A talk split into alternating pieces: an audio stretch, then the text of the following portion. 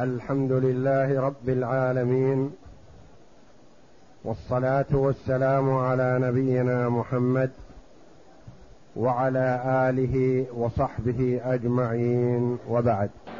بسم الله بسم الله الرحمن الرحيم والصلاة والسلام على أشرف الأنبياء والمرسلين نبينا محمد وعلى آله وصحبه أجمعين. قال المؤلف رحمه الله تعالى فصل.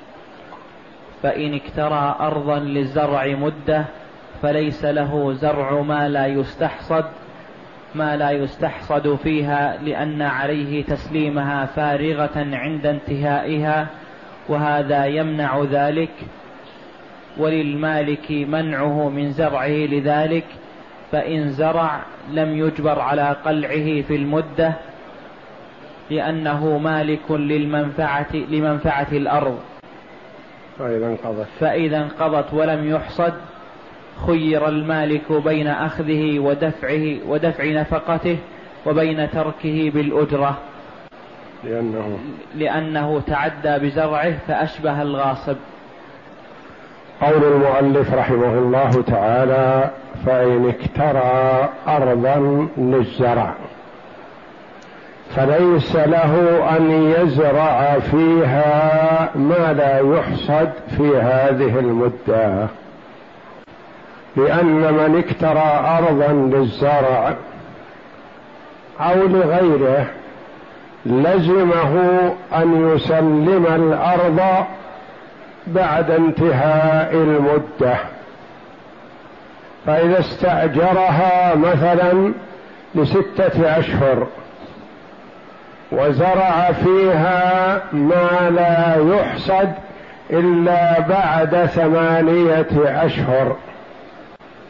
ففي هذه الحال يكون متعد بزراعة ما لا يحصد في مدته فتكون يده يد غاصب. وعندنا الأيدي متعددة يد أمينة ويد غاصبة.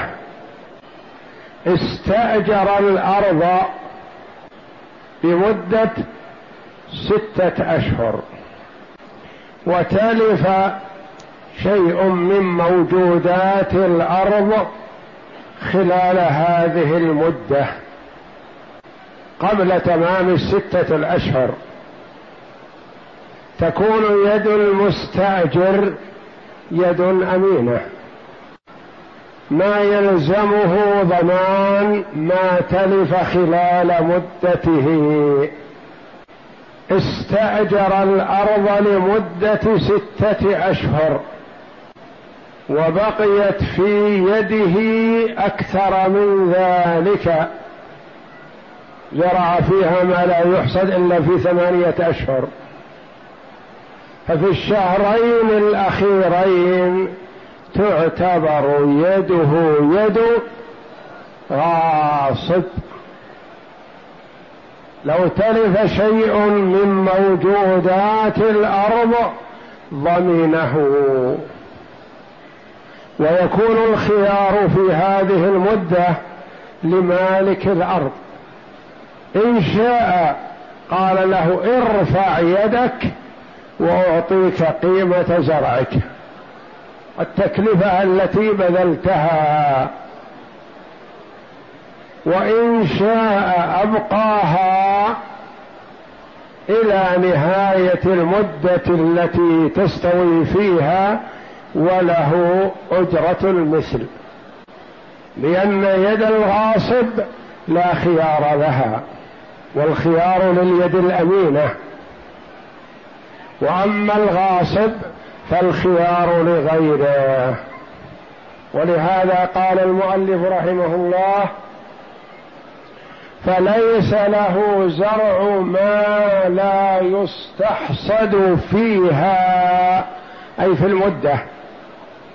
إذا كان مثلا القمح يستحصد خلال أربعة أشهر مثلا.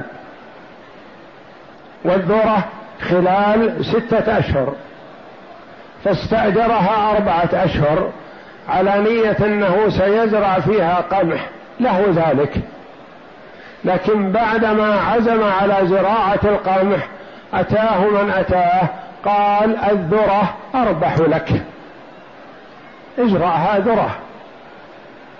فزرعها ذرة بدون إذن المالك على نية أنه يبقى فيها ستة أشهر وهو مستأجر لأربعة أشهر فقط.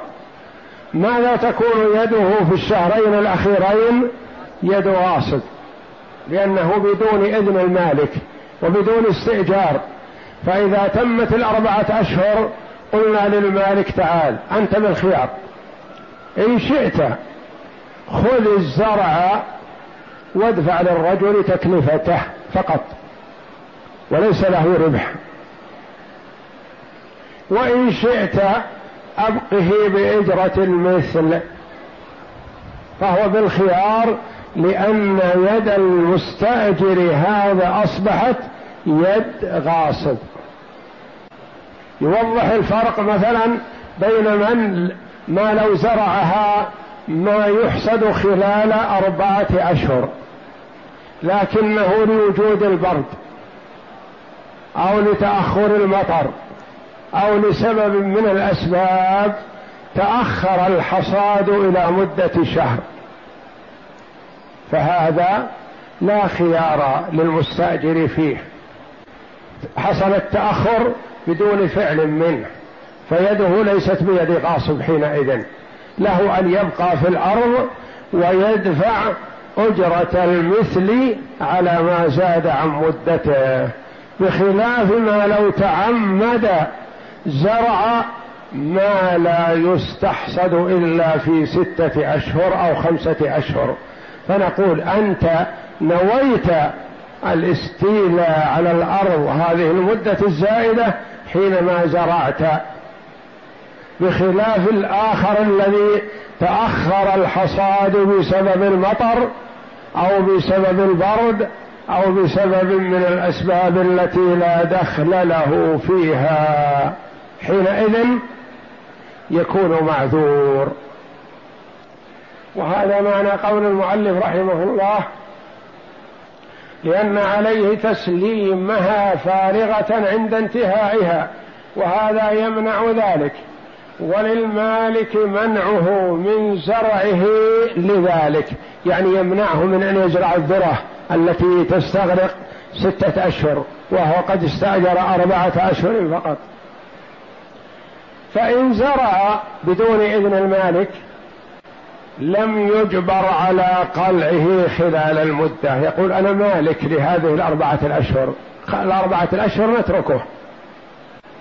لأنه مالك لمنفعة الأرض. فإذا انقضت ولم يحسد خير المالك. ما يخير هو؟ لأن يده يد غاصب. يخير المالك. يقول إن نقول للمالك إن شئت خذ الزرع بتكلفته. لأنه ليس لعرق ظالم حق. لأن هذا العرق فيها عبارة ظالم. ما دام أنه جعله فيها لأكثر من أربعة أشهر وهو قد استأجر أربعة أشهر فقط. إن شئت خذ الزرع بتكلفته. وإن شئت نفرض عليه أجرة المثل. لا تزيد ولا تنقص. لا ننقص عن أجرة المثل ولا نزيد فيها. خير المالك بين أخذه ودفع نفقته. وبين تركه بالأجرة لأنه تعدى بزرعه فأشبه الغاصب. يعني ما كان هو غاصب لكن يده تشبه يد الغاصب. والفقهاء رحمهم الله يقولون يد هذا يد أمينة ويد هذا يد غاصب بحسب الحال. فإذا كان فعله بدون حق فيده يد غاصب وإذا كان فعله بحق فيده يد أمينة. وإن كان بقاؤه بغير تفريط. نعم اقرأ. وإن كان بقاؤه بغير تفريط إما لشدة برد أو قلة مطر أو نحوه فعلى المؤجر تركه بالأجرة لأن زرع لأنه, لأنه زرعه بحق فكان عليه المسمى للمدة وأجرة المثل للزائد لا غير. أما إذا كان التأخر لا بسبب من المستأجر وإنما لأمر خارج عن إرادته. فحينئذ لا تكون يد يد غاصب ولا يخير المالك. وإنما يبقى الزرع المدة الزائدة بأجرة المثل لا زيادة ولا نقص. نعم. فصل. فإن اكتراها مدة ليزرع فيها زرعا لا يكمل فيها وشرط قلعه في آخرها صح العقد والشرط. إذا زرع فيها قال أنا أريد أن أستأجرها أربعة أشهر وأريد أن أزرع فيها ذرة والمعروف عند الزراع أن الذرة تحتاج لمدة ستة أشهر والمستأجر ما استأجر إلا أربعة. يقول له المالك ماذا تزرع؟ يقول أزرع ذرة. يقول بعد الذرة تحتاج إلى ستة أشهر قال لا يهمك. إذا انتهت المدة سلمتك أرضك. أقلع زرعي ولا يهمك. فما حكم الاستئجار هذا؟ صحيح. لأنه قد يكون له غرض بهذا الزرع ليكون علف. ما يحتاج إلى أن يستنتج منه حبوب زرعه واستأجرها لمدة أربعة أشهر ومن المعلوم أن مثل الزرع لا يستوي إلا في ستة أشهر فلا حرج عليه. ما دام القلع مشروطا يقول إذا انتهت المدة قلعت زرعي وسلمتك أرضك نعم. صح العقد والشرط. نعم. لأنه قد يكون له غرض صحيح فيه وإن شرط تبقيته حتى يكمل فسد العقد. إذا قال بشرط أنا أستأجرها أربعة أشهر لكن بشرط أن تتركني فيها حتى يستوي الزرع. حتى يستوي الزرع. يقول هذا تناقض. أنت تستأجر أربعة أشهر وتشترط البقاء حتى يستوي. ومن المعلوم أن الاستواء يحتاج إلى ستة أشهر. هذا العقد غير صحيح. نعم. لجه وإن شرط. وإن شرط تبقيته حتى يكمل فسد العقد لجهل المدة ولأن شرط تبقيته ينافي تقدير مدته وللمؤجر منعه من من الزرع. لأن العقد فاسد فإن زرعه لزمه إبقاؤه بشرطه لأنه زرعه بإذن المالك. نعم. إذا رضي المالك بهذا الزرع فحينئذ أولا من حقه أن يمنعه لا يزرع ما تطول مدته. فإن تركه ولم يمنعه فله إبقاؤه حتى ينتهي بأجرة المثل. نعم. وإن أطلق العقد صح لأن الانتفاع بالأرض في هذه المدة ممكن فإذا انقضت والزرع باق احتمل أن يكون حكمه حكم المفرط. وحكم المفرط هو حكم يد الغاصب الذي يخير فيه المالك ولا يخير الزارع. نعم. لزرعه مدة الإجارة ما لا يكمل فيها واحتمل أن يكون حكمه حكم غير المفرط لتفريط المؤجر بإجارة مدة لا يكمل فيها. واحتمل أن لا يكون مفرط وإنما المفرط هو المؤجر لأن المؤجر أجره ليزرع ذرة. ومن المعلوم أن الذرة لا تنتهي بأربعة أشهر مثلا فيكون التفريط من المؤجر. فنقول للمؤجر إذا ما دمت أنت الذي فرطت بالتأجير هذه المدة فعليك أن تبقيه حتى يستوي الزرع ويدفع لك أجرة المدة الزائدة بقدر أجرة المثل. نعم. فصل. وإن استأجرها للغراس مدة جاز وله الغرس فيها ولا يغرس في بعدها. لأن العقد يقتضي التصرف في المدة دون ما بعدها. نعم إذا استأجرها للغراس ومثل ذلك لو استأجرها للبناء. مدة جاز وله الغرس والبناء فيها ولا يغرس بعد هذه المدة. يعني استأجرها خمس سنين يريد أن يغرس فيها ليمون وبرتقال وغير ذلك يستثمرها أو استأجرها أرضا وبنى فيها مظلات وغرف وكذا ليجعلها مستودعات أو محل محفوظات أدوات ونحو ذلك فله ذلك. فإذا انتهت المدة اولا له أن يبني ما شاء. وله أن يزرع فيها ما شاء خلال المدة. لكن إذا انتهت المدة خلاص لا يزرع ولا يبني وإنما يسلم الأرض لصاحبها. ثم حسب ما اتفقوا عليه يزيل الأنقاض يحمل الشجر يقلع الشجر أو يبقيها حسب ما اتفقا عليه. نعم.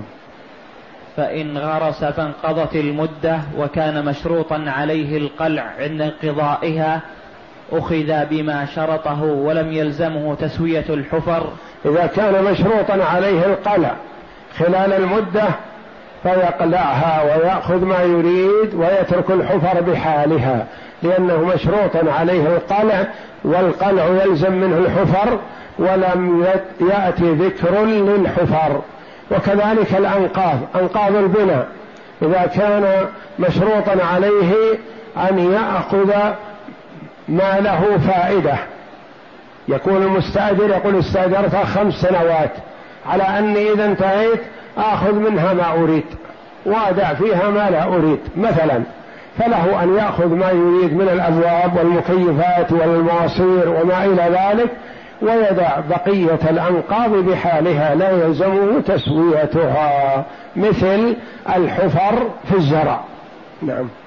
لأنه لما شرط القلع مع علمه بأنه يحفر الأرض كان راضيا وإن لم يكن شرط القلع لم يجب لأن تفريغ المستأجر على حسب العادة والعادة ترك الغراس حتى ييبس.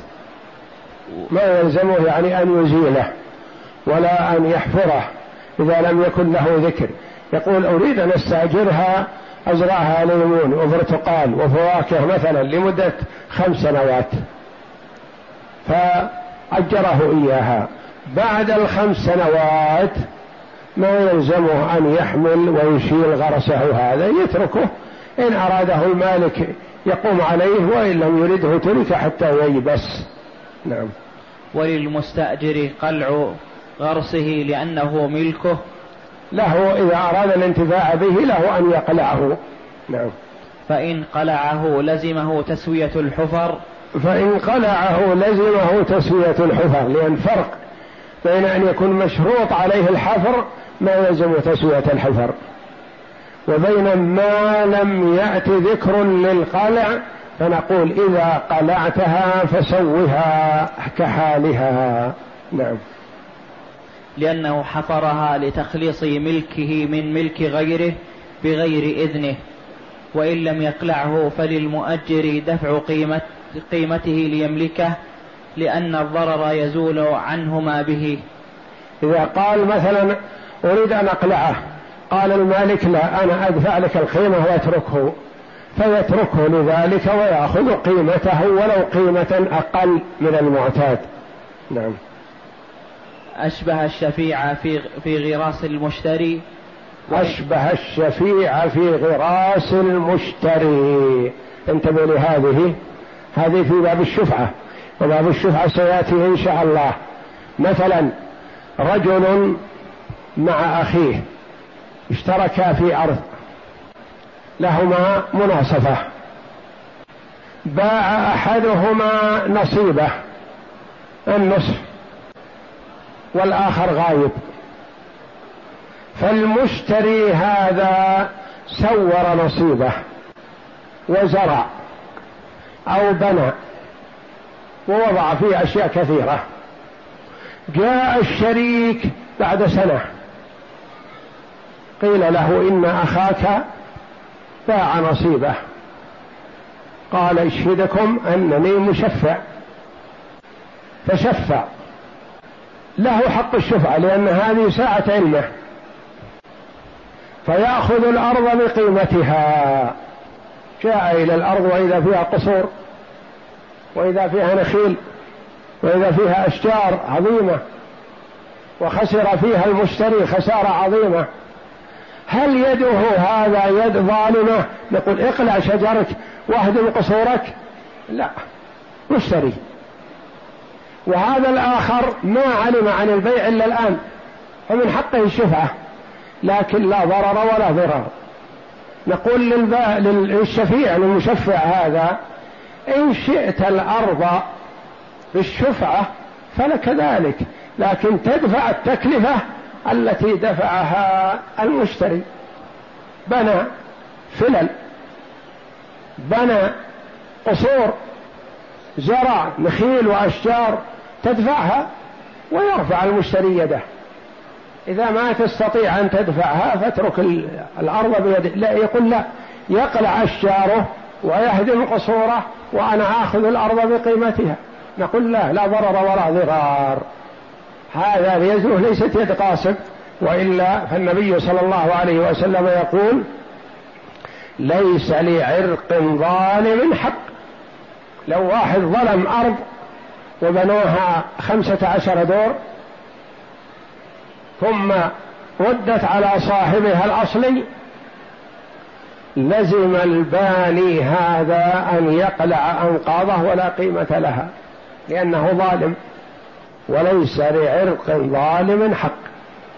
لكن هذا المشتري ليس بظالم هذا اشترى بحر ماله واشتغل بملكه والشفيع معذور لكونه مسافر غايب.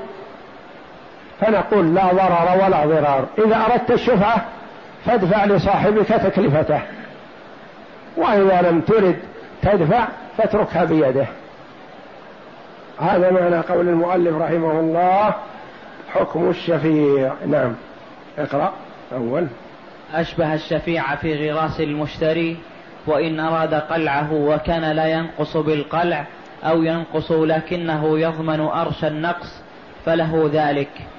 يعني إذا قال لا أريد أن يقلعه مثلا وأنا أضمن له النقص. نقول لا بأس إذا لم يكن هناك ضرر. أو يقول أنا آخذه بقيمته. فلا بأس. نعم. لأن الضرر يزول عنه ما به وإن اختار إقراره بأجرة إقراره وإن اختار وإن اختار إقراره بأجرة مثله فله ذلك لأن الضرر يزول عنه ما به. يقول مثلا تبقى في الأرض لكن أنا أدفع قيمة الأرض وتكون الأرض لي وأنت لك ما أحدثت فيها وأتركك بأرضي بأجرة المثل فلهما ذلك إذا تراضيا على هذا. نعم. ولصاحب الشجر بيعه للمالك ولغيره فيكون بمن ولصاحب الشجر الذي يريد المالك أخذ الأرض له أن يبيع الشجر على هذا وعلى غيره. نعم. فيكون بمنزلته لأن ملكه ثابت عليه فأشبه الشقص المشفوع. فأشبه الشقص المشفوع يكون المشفوع لملك الشافع والشجر فيه لملك المشتري الأول وحسب ما يتفقان عليه كما مر. نعم. والبناء كالغراس في جميع ما ذكرنا. البناء يعني بنى فيها بيوت أو بنى فيها مخازن أو بنى فيها مظلات كالزرع سواء بسواء. والله أعلم وصلى الله وسلم وبارك على عبده ورسول نبينا محمد وعلى آله وصحبه أجمعين.